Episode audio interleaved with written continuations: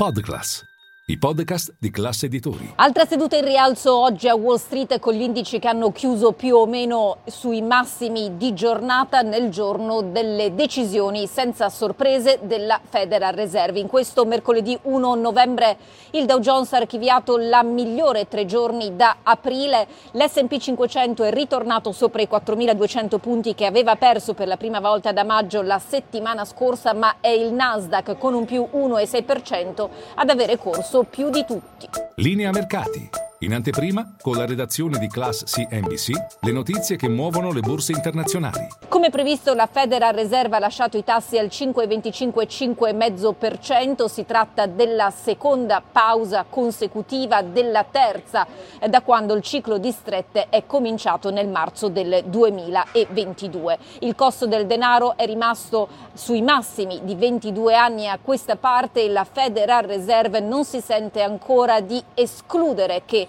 altre strette possano essere necessarie. Jerome Powell ha fotografato i progressi sul fronte sia dell'inflazione sia del raffreddamento del mercato del lavoro che tuttavia resta ancora piuttosto ristretto con un'economia che eh, marcia a passo solido. Eh, detto questo, Powell ha spiegato che il recente rialzo dei rendimenti dei treasury viene sicuramente preso in considerazione dalla Federal Reserve per prendere le sue decisioni perché si traduce in condizioni finanziarie più stringenti e non a caso il comunicato riflette questa parola condizioni finanziarie che prima nel comunicato di settembre non c'era. Powell ha anche detto che l'FOMC, il braccio di politica monetaria della Fed, non sta affatto parlando eh, di taglio dei tassi, d'altra parte eh, la domanda è quando si raggiungerà un livello eh, di politica monetaria sufficientemente restrittivo e una volta raggiunto per quanto i tassi resteranno a quei livelli. Si tratta dunque di quesiti che la Fed continuerà a porsi.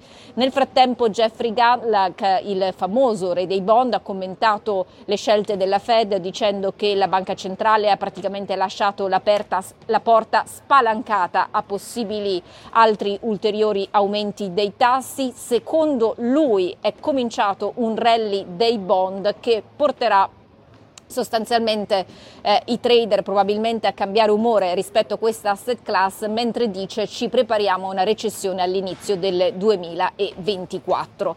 Eh, per quanto riguarda i rendimenti dei treasury, oggi il decennale si è portato al di sotto del 4,8%, mm, cosa piuttosto notevole se pensiamo che a metà ottobre avevamo raggiunto il 5% per la prima volta dal 2007 e questo anche per via dell'annuncio del Dipartimento americano americano del Tesoro che rallenta il passo con cui aumenta l'emissione di debito a lunga scadenza. La settimana prossima ci saranno aste per 112 miliardi di dollari, meno di quanto il mercato aveva messo in conto. Tra le storie di giornata da segnalare il rally di AMD, il produttore di chip ha fornito per la prima volta le guidance sui ricavi del 2024 dei microprocessori pensati per l'intelligenza artificiale. Con conta di vendere oltre 2 miliardi di dollari di quel prodotto con cui intende sfidare sostanzialmente Nvidia.